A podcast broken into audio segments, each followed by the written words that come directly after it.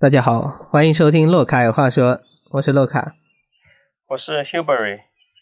对，今天我邀请到我的好朋友 Hubery 来到我们录制我们这一期的节目，因为这一期节目呢，它跟这个主题是有特别大的一个相关的，也就是他也经历过很多次。是的，所以我们这一期要讲的主题呢，就是工作。我前一个博客才刚讲完，我租完房子，租完房子，我们紧接着就应该要去找工作了，是吧？对。而我们最近呢，就听到了一个特别火的一个人工智能嘛，Chat GTP。对 h u b e r 最近听到这个有什么感觉啊？有没有看到一些令人耸听的一些文章标题？比如说，呃，Chat GTP 会取代你的职业啊之类，会会不会有一些恐慌之类的？我靠，那我这我可太有发言权了。Chat GPT 其实我在一个多月前就有了解了。那么当时也是先从各种网络上，比如说抖音上等渠道知道这个概念，然后呢，很多人都在鼓吹它说多么好用，多么神奇，啊，功能很强大，能做各种事情，甚至能取代大多数人的工作。那么我看到这个标题的话，我真的是很感兴趣，点进去看了一下，后面发现呢，确实它的这个功能的话，还是比我想象中的要丰富一点，也挺好用的。不过，由于目前技术的呃尚不完善，或者说一些硬件设施的限制，可能假以时日的话，它才能够取代一些工作。所以说，我觉得还是呃没有必要太恐慌这个事情。对，你就说是它要取代的话，还是有一段时间是吧？我们这段时间只要做好充足的准备，然后去迎接它，应该就不会有担心这种情况发生。对的，对的，应该把它啊视为一个工具，而不是威胁。对。对对，你看，我们都尝试用过之后，发现它其实最大的一个属性就是工具，因为它没有自己的一个观点，是吧？对，没错。说到这个工具，我真的太好用了。说到这工具，我还得感谢一下洛卡。对对，小帮忙。那我们接下来，我们开始来聊一下就关于工作方面的了，就是讲怎么找工作。然后其次，我们给一点什么职场建议，虽然也不算什么建议吧，就说一下我们的一些经经历经验吧。然后在我们参考。再说一下我们的一些，发表一下有关于我们对工作的一个认识。好，我们现在就开始从怎样找工作来去说吧。第一个就是找工作，我们就要得制作我们自己的简历。对。简历这方面，你有遇到过什么大问题吗？呃，首先制简历的，它是一个比较基础的内容。找工作肯定都是需要一份精美的简历，以便更好的展现你自己的能力。所以我之前在制作简历时遇到最大的第一个问题是，我不知道我的简历内容应该怎么去写。因为回顾了一下大学这一年的过往，发现自己的经历好像并不是那么的丰富。所以说第一块我就是觉得得先去看一些模板，看一下别人的简历是怎么制作的，然后有一个参考。没错没错，我觉得说的特别好。第一点，我们就先要抄一下别人，看看一下标准版是怎样的。你做的工作现在不就有关于类似是看别人的简历吗？是的。你通过看别人简历，就在你看来有亮点好的简历，有一些共同的一些特点是怎样的？确实是有的。一份精美的简历的话，你要做到内容你是详略得当，有突出有重点，所以你应该自己先总结一下自己的过往经历中有哪一段经历是特别有啊含金量的，是值得拿出来。啊，是比较有说服力的。那么这样的简历呢，你应该着重去写，然后呢放在比较显眼的位置，包括排版之类的，也要为这项内容来服务。同时呢，你还可以举一些具体的事例，然后加以数据说明，有数字的支撑，那么这个简历会看起来可信度更高，说服力更强。没错，没错。接下来我说一下我制作简历的时候的是一些流程或者是一些经历吧。我觉得简历呢就是我的脸吧，因为我们去。去应聘的时候，首先要交给别人，都不是我们自己去嘛。首先要把简历递给别人，所以别人看到简历，相当于看到我的脸。所以我觉得对这个脸必须得要特别重视。对，它是一个身份的象征。对，也是一种双向的一个选择嘛。同时让别人看到我自己，有一部分我也可以通过这个来包装我自己嘛，是吧？是的，是的。最开始的时候，我其实都不会制作，我就是找找我兄弟姐妹呀，找我朋友他们去帮忙，然后简历都不是我做的，所以那时候我用的那个简历去。能找我的公司都是那些贷款公司。后面呢，我也去找 h l b e r 去问了一下，看他的简历，感觉很不错。然后我就去询问了他，他怎么去写一些关于你的校园经历啊、你的项目经历、工作经历方面的一些就是话语。因为之前我觉得最重要的就这三点嘛，因为其他的就一些基本信息，你就自己照着那些简历模板填就，行了。刚刚那些才是重点。对啊，也是别人每个看一个简历，他们着重看的一个地，方的，我校园经历和项目经历还有工作经历，由于我们可能刚出来，没有什么工作经历，工作经历这方面就留在 Hubert 跟我们讲吧。那我就只着重讲一下这校园经历跟项目经历吧。我一开始我也只有项目校园经历的，因为我也想不出我做过什么项目经历。校园经历的时候，我们就当然都知道，我们校园经常会有一些社团什么的啊。其实充其量也就是提供一点丰富，因为这个也不是别人着重看的地方。你就想一下，你加入了一些什么社团，然后去网上去搜一下，就像我们之前提的 Chat GPT 这个好的工具也可以啊，你直接问他，他估计他就会给你一个很好的一个简历的一个一个框架了，对，参考。你只要按把你自己的一些东西套上去，然后等到如果有一些面试官对你这方面感兴趣，你问起你来的时候，你能对答如流就已经够了。，对，然后其次方面就是项目经历，项目经历的话，一开始呢我是听到别人跟我讲了，我才知道项目经历怎么写。因为怪对我自己来说，我感觉我没经历过什么项目啊。然后他跟我提点了一下说，我们在上课的时候就经历过一些项目，就像我我这种工科嘛，我们上课的作业其实就是那些简历，就是那些项目项目嘛，组作业之类就要让，我们做出一些东西。是我们我的专业就是软件的一个技术，我们主要做软件开发的嘛。。我有做过一些网站的开发，以及软件啊、游戏的开发，然后我就把这些写上去了。但是呢，虽然我写上去了，嗯哼，获得了一些 HR 的一些关注，让我获得了一些面试机会，但是当他们真的来问我的时候，我就有点答不上来了，已经感觉不。能不太能啊，这也是说的感觉。当时我包装的挺好的那个简历，确实给我带来了一个机会，但是由于我那个项目可能也不是有点水分之类的吧，也可能我觉得好像学校的给的一些课堂上的项目跟社会上的一些公司所要的一个要求有点大，似乎有点脱节了，你知道吗？对对，就我经历了一个面试，我发现好像有稍微有点脱节了。是的，是的，就他们公司的那些经理啊，他们来问我的时候，我在做这个项目的时候，我完全没有想过那些各个方他问的一，些点，给我人给问傻了。你没有想到的意意料之外的点是吧？对，因为嗯我做那个项目的时候，大概都有一个模板嘛，我只要按着那模板来一步一步走就好了。然后老师也给了一个教学视频，我就不用过多的去想。比如说，我去找的是一个游戏嗯开发，然后我应聘的是一个游戏策划，然后他问我的是你是怎么有这个思想，就是你怎么萌生出这个制作这个游戏的一个嗯想法，然后你的对标的一个游戏是怎样的？哇，这两句话把我已经问懵了哇！他说这是最基本的，你就做游戏最基本的。但是我虽然我项目上写的是我的游戏开发，其实那因为是我进一步的包装。如果按我们真实来说，我只能说是照猫画虎，把别人的东西给抄上去了而已。对对，所以怎么说呢？在学校里面，如果你没有生根的话，在生活上还是得经历了一些拒绝。对，我觉得还是这个理论跟实践上的差别。你在学校的话，你可能不会考虑到那么全面，到真正实践中会发现原来有这么多细节需要去考量，这是一个比较大的区别。没错，是的，没错，没错，就是我就做好了一个简历之后，我发现我更应该注意到其实是自己的技能方面。对，没错。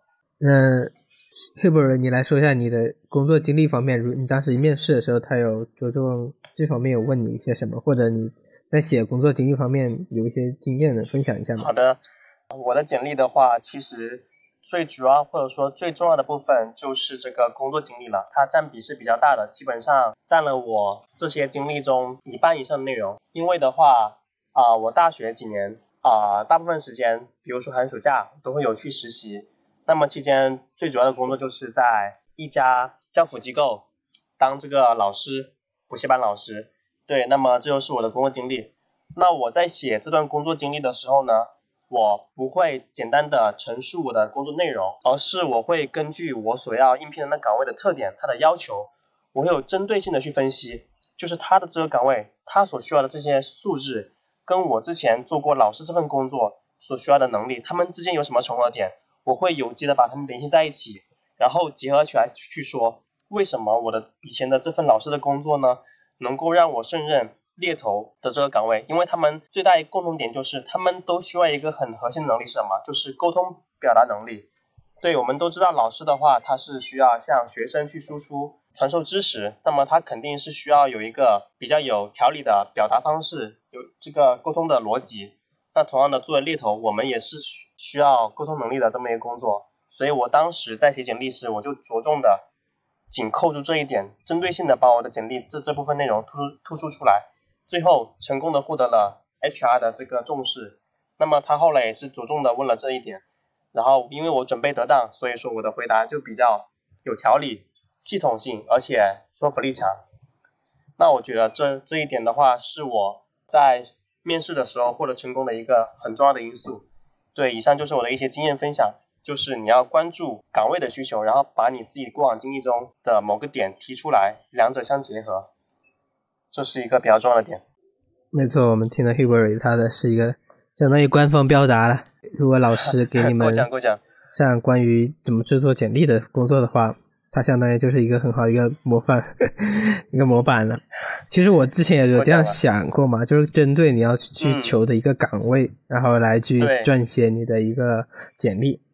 但是有的时候像我这种，可能也是我找给我自己找的借口吧，因为我不想从 从事我自己相关的一个专业相关的工作是吗？对，了解。我不想从事这一方面。因为我刚刚也说的，结果别人一问我 也答不上来，可能就因为在大学的时候有点划水，导致自己的专业不精，所以我就想着趁着这刚出来的这一会儿，了解，反正都是从零开始嘛，我们就想着正好这个时候跳槽，所以我的简历就打算我就是做了一个相当于万能的一个简历吧，也就是说把我在大学之中经历的都把它写上去了，并没有像。这不这样着重的去针对某一个职业，所以我们就相当于是两种的一个方向吧，制作简历的一个方式。对。好，那说到这里的话，我想，啊，我想补充一点，就是啊，洛卡刚才制作简历的方式可能是比较通用的，但是我想说的一点是，我这个针对性的话，并不是指你的专业一定要跟你应聘的职位他们是相匹配的。比如我的专业的话，其实是学商务英语的，但是呢，我当了，这个老师其实也不一定是教英语，有可能教其他科目。那我想表达的是，你所针对性的内容的话，不一定是你的专业或者是学科，可以是你过往的一些社会实践的经历或者说实习。只要你有做过跟这个工作需要的能力相挂钩的，都可以写上去。对，这也是 HR 比较关注的一个点。了解到了，所以如果我。并不从事我本专业相关的话，我就得更得在我一些项目、一些别的一些经历里面突出，没错没错，这个岗位所要需求的一些，对，没错，这样子 HR 他才会觉得你是合适的人才。是的。好的，简历方面我们就大概聊到这里，接下来我们说一下面试的一些准备以及面试的时候一些技巧。面试的准备呢，因为我们刚出来，没有什么太多东西要准备，不像别人毕业了要准备那么多复杂的一沓资料。我们只能带着自己一页简历就过去了。然后我后面发现很重要的一点就是，我们在面试之前一定要对他那公司和那岗位一定要有一个初步的了解。没错。对，很重要，不然的话就经常会白跑一趟。我就是白跑过很多趟的那种。我经常。是吧？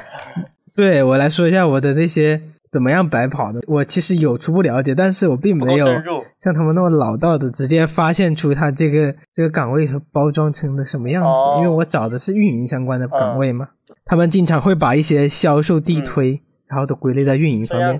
对，其实这样子说好像他们也没说错什么，但是你就是没法从他那个运营相关的那个岗位中，你就突然间一眼就看得出来，对，一眼看得出来是地推的。他们那边只有几个字能。除非你通过这几个字，你知道他是地推。对，那几个字叫做从基层做起。可以，可以，这个表达有水平，很厉害，很厉害。可以，那你当时就是这个经历吸取教训了。对他当时让我去复试，复试结果直接让我带我去地推，我靠，我人都惊了。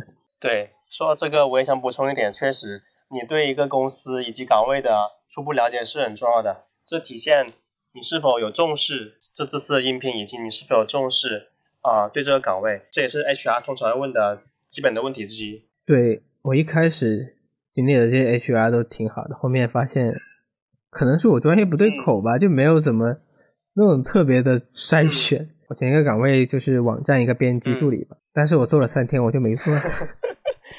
能力不够，能力不够被他婉拒，也不是婉拒，pass 掉了。就旁敲侧击的让让我觉得对 pass 掉我了。然后后面我就对这个岗位以及对一些工作有有一个进一步的认识深刻的认识。就我一开始也是，对，挺羡慕那种在写字楼啊，然后每天早上坐地铁，然后去上班的那种白领的，生活。看起来当我体验了三天之后，我发现对一切以前幻想的美梦 破灭了就感觉破碎了一样。说到这点，我就特别有发言权。我每天做的事情，对我们两个有共同一点，就是早上挤的早高峰真的是要命啊人都！要崩溃了，好吗？对，面临的一个抉择就是地铁来的是满的，你要挤上去，你不挤上去你就直接迟到。你挤不挤呢？对啊，你等下一趟，下一趟还是满的，没有选择，所以你不管怎样，能挤上就直接就就挤了，对吧上了。是的，对，我们就成为自己最讨厌的那种人了。因为以前自己坐地铁也讨厌别人挤什么挤啊，但当然自己有时候顾虑的时候，才能设身处地的站在别人那一方了，理解他们了。对呀、虽然说表面上看起来很光鲜亮丽，每天穿梭于各大高端写字楼，但实际上做的工作其实也是比较基础的。然后加上每天上下班的通勤，确实是让人感到心情不都不太愉悦了。对啊，就像你你在的一个写字楼，应该也就是广州三件套他们打卡的那个位置吧对，吧？是 CVD 最繁华的地段之一。对啊，但是呢，我经历了之后，我发现白领工作，结果他让我去的时候，每天做的是一样的工作，我一去到就是一整天都在那里做，我完全没有什么时间来去想一下我，完全没有什么时间去想一下我今天要干嘛，或者是也想做一些别的工作，完全都是被工作给承包了。所所奴役了，只有到下班的的时候，才感觉自己活过来了一样间才。有一丝的放松。对啊，结果我这么拼尽全力，还是 能力不够。可能就因为我的他需要的一些能力方面，我也不是专业对口的吧，这也就是后话了。对，所以说这个找工作前期方向的确认还是蛮重要的。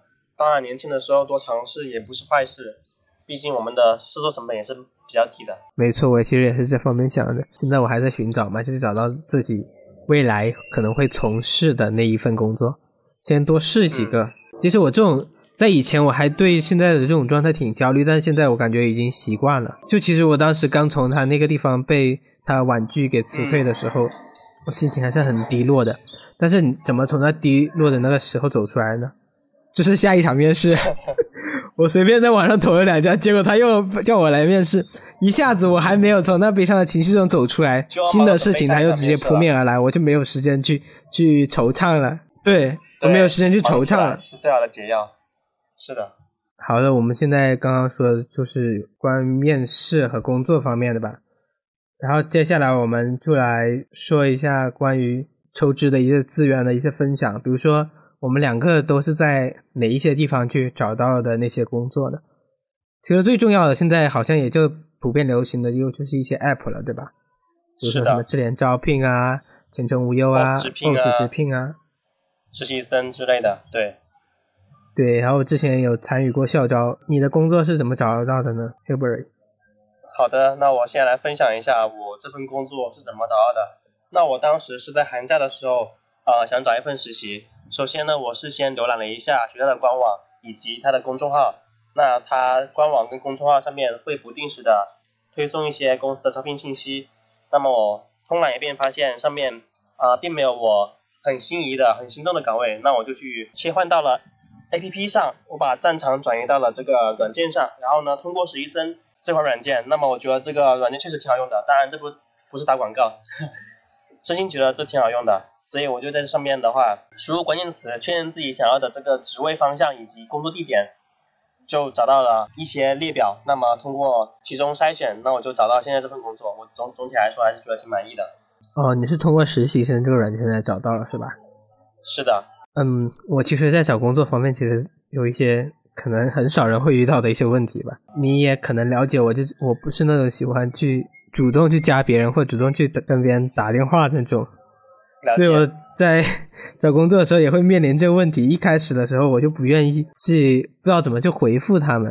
对，但这是无法避免的一个问题。对，就像智联招聘和 Boss 直聘这样子，其实他们一发问问题，我就不知道怎么去接了。一开始我是不用这两个，我是主要用前程无忧的。前程无忧的，因为他们比较主动嘛，会加我微信，感觉加了微信之后我就愿意跟他们聊。是的，是的。对啊，但后面的话，我就经历过租房之后，我就更倾向于去去打电话去询问我方面的需求了，我也不会觉得这种是打扰了。然后后面我就可以开始用 BOSS 上面找，因为发现在武汉的话，BOSS 挺普遍的嘛，广告打的也挺多的，很多公司都用 BOSS 来来去联系。然后我也是通过 BOSS 来去找找到现在一些相关的各种工作，都是在 BOSS 上面找的。是的，我觉得。嗯，多种渠道都可以尝试一下，他们各有各自的这个优点和长处吧，都可以尝试一下。没错，没错。好的，我们大概怎么找工作的一些各个方面，我们其实刚刚都有提到了。对，嗯。接下来我们说一下关于我们就为什么要找这份工作。这是一个耐人寻味的问题。首先呢，缺钱嘛。很直白，是的。对啊，其次方面就是说。我们想要进入这个岗位，进入这个行业来学习，对吧？对，确实是这样的。但是呢，其实去学习的话，这个只是在我们还没进到职场之前，我觉得应该是会有这种想法。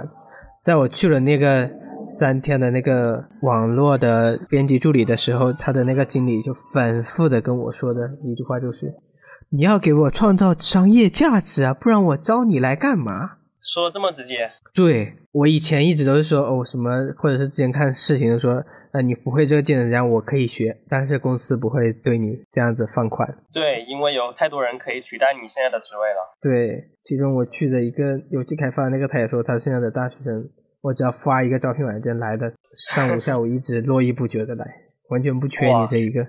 真的很夸张，是的。对。所以，首先我们在我们之前的什么简历方面，这些都做过功课，然后成功骗到了这个工作之后，我们要 我们要进入他们来去工作的时候，就要发现这个技能我们必须得在两三天之内马上上手。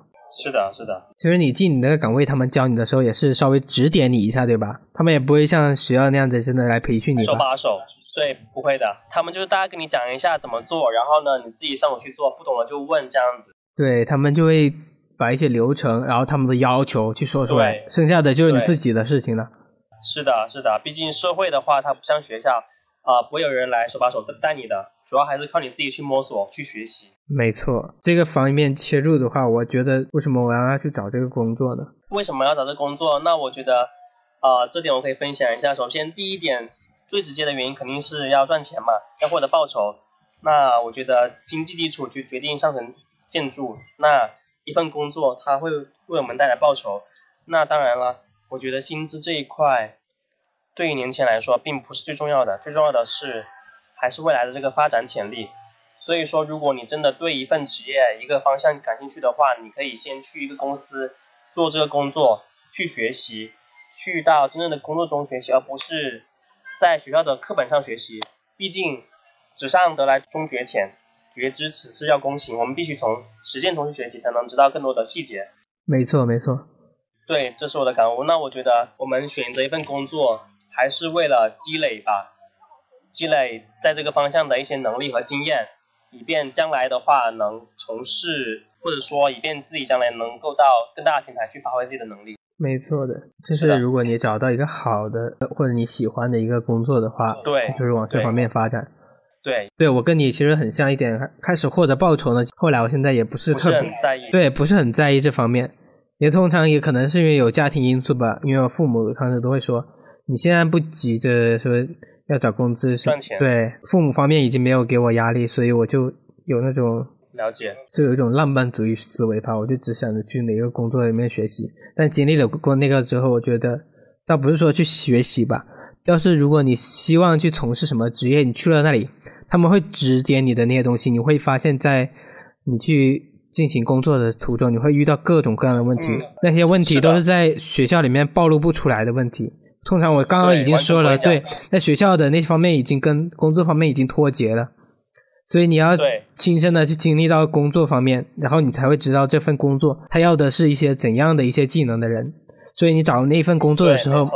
你就是要具备那些技能，他们才会去招你。他们招你不是说要去去教你干嘛，而是说让你用你的那些技能马上的快速上上手。他们这个公司上手对的这个岗位产，出实际效益。对，要给他们创造商业价值，用他们的那些话语来说，给他们创造商业价 值不然的话招你来干嘛？我是付你钱的，不是在学校，学校里面还是说给你钱，你可以想怎样怎样，是的，还是有差别的，差别特别特别大。特别大。对，而且只有你真的经历了工作，你才知道这其中的差别。对我经历了工作之后，我发现我一直就有一种学生思维，就一直都是像之前说的什么我都可以学，不不不，对没有没有什么时间留给你学的，对，你只有既然你要学，那我为什么不招一些已经会的人来呢？对是的，是的，他们要的是你马上的会，马上的给他们产出商商业价值，不然的话你就会被 shut，像我一样被淘汰掉。对，所以说我我觉得这对我们学生来说有一个启发，就是如果你想从事某个领域，那你最好在毕业前就去做相关的实习，积累经验，而不是等到真正的毕业了工作之后才去学。对，首先你要是能进到那里参与学习，就像像我现在这样子被是淘汰掉的话，那你也会知道他们那个岗位工作需要些什么，他们需要哪方面能力，你也至少有一个方向，不然的话，像我们平时出来找工作，对真的就一直一直投简历就这样子吗？你你找一家换一家，不可能的呀。对，不现实。对啊，在学校里面，你又不知道你真的需要什么能力，除非有一些人很有远见的人，他们会知道他们未来有什么工作的话，那他们当然很好了。就对提前在学校里面已经通过一种各种网站啊，然后自己报班去学学会了这些专业没错，没错专业技能。对，深表赞同。我觉得你在学校里面的话，去实习去经历，哪怕这个工作不是你想要的，不是你感兴趣的，但是你也能收获很宝贵的对它的深刻的认识和认知，这是全新的认知，跟你在学校里学的完全不一样。没错，这也是我面试这么多家，也是你现在工作的时候，你对这个工作的一个认识，对吧？对，经验所谈。对我后面对工作的一个认识，大概就是这样子的。其实，那你们要不要说一下你对于你的猎头工作有什么一些见解吗？见解对，了解的。猎头这份工作，其实在我当初准备去面试的时候，我就有对对他一个了解，包括呃上网查、百度，通过一些呃网上的渠道去了解他的信息。但是呢，当我真正的去参与到这工作中当中，我才发现它跟我想象的还是有很大不一样的，它跟网上说那些也是有有出入的。而且这些东西是你在学校里面完全无法获得的。只有当我在真正的工作当中，我才发现，其实猎头呢，他这个工作，我之前误以为他会打很多电话，对我以为是跟销售很相关的性质，嗯，每天要给你一个名单，然后对着名单上面一个个去打电话，那它可能是一个重复性很高、比较繁琐的工作。当我实际上做猎头之后呢，我才发现，其实他每天要打电话并不是那么多。因为我们所要找的人才可能不会那么多，因为如果这个人如果很好找的话，公司就不会把这份职位交给猎头了，他们就可以直接自己去招聘了。正是因为招不到人，他才需要猎头。所以说，猎头其实最重要的工作是找人，是搜寻人，而且并去识别这个人才是否跟工作岗位相匹配的这个能力。找人是猎头最重要的工作环节之一，那么其次才是沟通。找人和沟通这两块构成了猎头工作的大部分内容。那我觉得呢，最核心的还是找人这一块。对，这也是我在工作之后比较大的一个新啊、经验。没错。其实我一开始对猎头的一个印象，也就是你刚刚说的那种跟出版的一个印象，对，感觉跟那些平时那些面试我们的 HR 应该没什么差别，对我一开始也这么想。也没想到有个实经者有的一个作用嘛。对，是金者啊，就好像伯乐跟千里马嘛，你需要去辨别人才。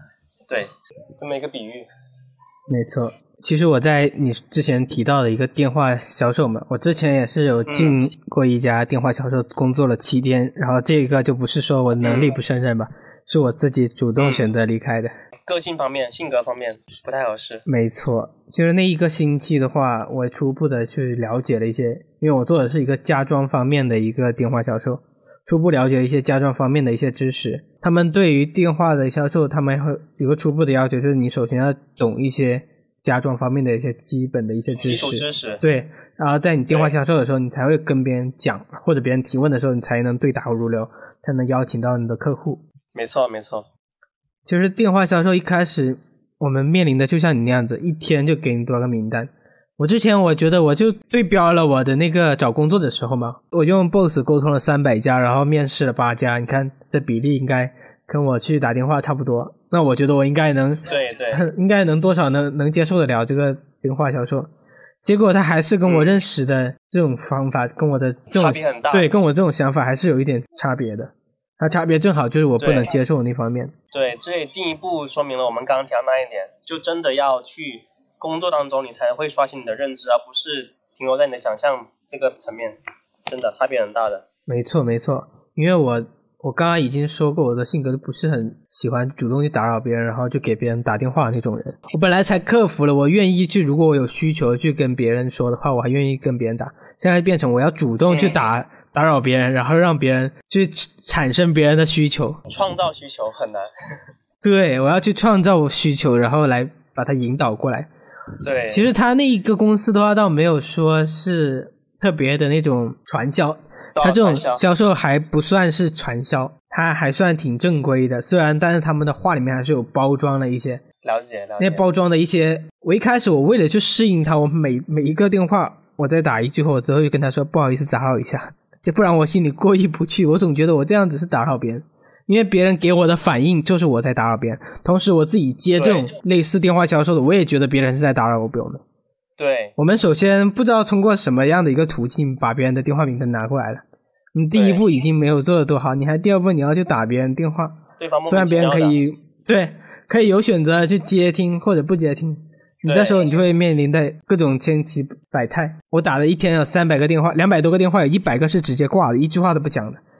等在面临的这个职业的时候，你会面临很多的一个拒绝，对很多疯狂一直被拒绝，你很难就产生你的对，你要首先习惯被拒绝之后，你要产生你的一种正向反馈就很难的。对成功加到一个微信，你可能都都有点难很很。开心，甚至会怀疑自己。对，其实这一点我都觉得还是能克服，因为我之前在工作这个的时候，我就会想到我们之前很熟知的一个电影嗯叫做《当幸福来敲门》嘛。嗯，我看过。对他就是通过他生活中只有这一块稻草，电话销售能抓住了，所以他才选择继续抓住。所以我对比了一下我自己，我觉得我还是有选择的，还不至于到他那种程度。没错，所以我就觉得我才离开了，因为跟我的性格不符，我实在是接受不了这样子去打扰别人。那最不能接受一点是什么呢？就是我觉得我独去打扰别人了，就很啊冒昧。嗯，确实，更何况你不仅是有选择，你还有很多选择。可能也是说零零后的一些什么矫情或者是啥的吧。反正我我个人的这个选择我就是这样子。对我们这一代的话，素质越来越高了，就呃很怕去打扰别人，去给别人带来不好的影响。没错，因为我平时我是特别讨厌打扰别人，被别人打扰，对，就是我就很气愤别人去拿我的信息。但我觉得这个电话销售，我发现它就是一个人肉广告，你知道吗？对这个性质的话，就有点不太好了。就是你把一个别人要充会员就把你取消的一个东西，别人为因为了钱都不要你出现的时候，你还要这样子的方式去打扰别人，实在接受不了。了解别人这样，对啊，别人这样子连用钱都都没办法拒绝。别人说我买了几百万的一个房子，你结果都要骚扰我，我几百万我都砸不掉你的嘴巴，对我都不能让你不出现在我的生活中。对，那可想而知。就像我自己一样啊，我自己如果有需要装修的话，我也不会去接这样子的人啊。是的，是的。所以我们换位思考一下。对，我在想他们的那些想法是什么？帮助到一个人，但是你帮助一个人的前提是怎样？你要去骚扰一百多个人、一千个人。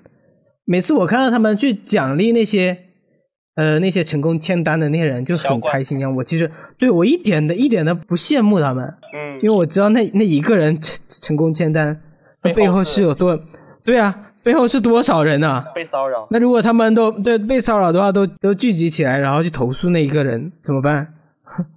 他们的那心态难道就不用去去考虑了吗？对，分析的很对，我表示很认同，我也这样想。对，所以我就觉得，我虽然不能阻止这种事情发生吧，但是我不会不想去成为这样的人。嗯，对我可以选择不参与，了解。这跟我之前做的那个网站编辑助理就是很大不同的了。嗯，通过你的分享，我也对这两份工作有了更深入的这个认识。没错，黑本人，你还有一些补充的吗？呃，我觉得以上内容的话，带带给我挺多思考的，特别是你关于这几份工作的这些分享，都让我啊、收获良多。我觉得也是刷新了我对这些工作的一个认知。我甚至觉得你面试的经历以及工作经历比我还要丰富。对，怎么说呢？因为我们我们的一种找工作的一个方向是不同的。我这种现在相当于是广撒网吧，你这种对你这种就叫深耕其中一个去了解更深的。嗯，对。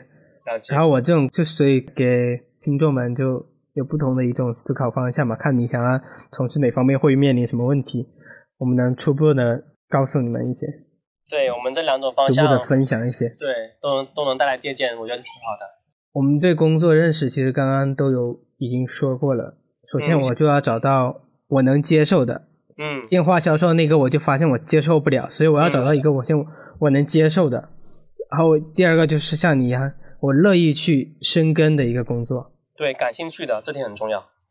没错，然后去创造商业价值，就像之前那些 HR 说的。这个是我真心的想去创造商业价值那种，对，就像我这播客一样，虽然我也不知道它能不能创造价值，但是我就有对这种有一种热爱，然后所以愿意去去从事它。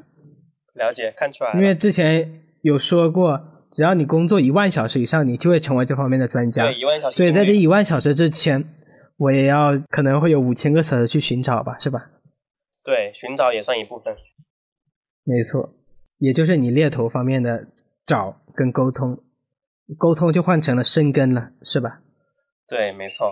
好了，今天的工作，今天的工作播客就到这里了，感谢大家收听。感谢大家收听，我是洛卡，我是 Hubery，我们下一期再见。Thank you.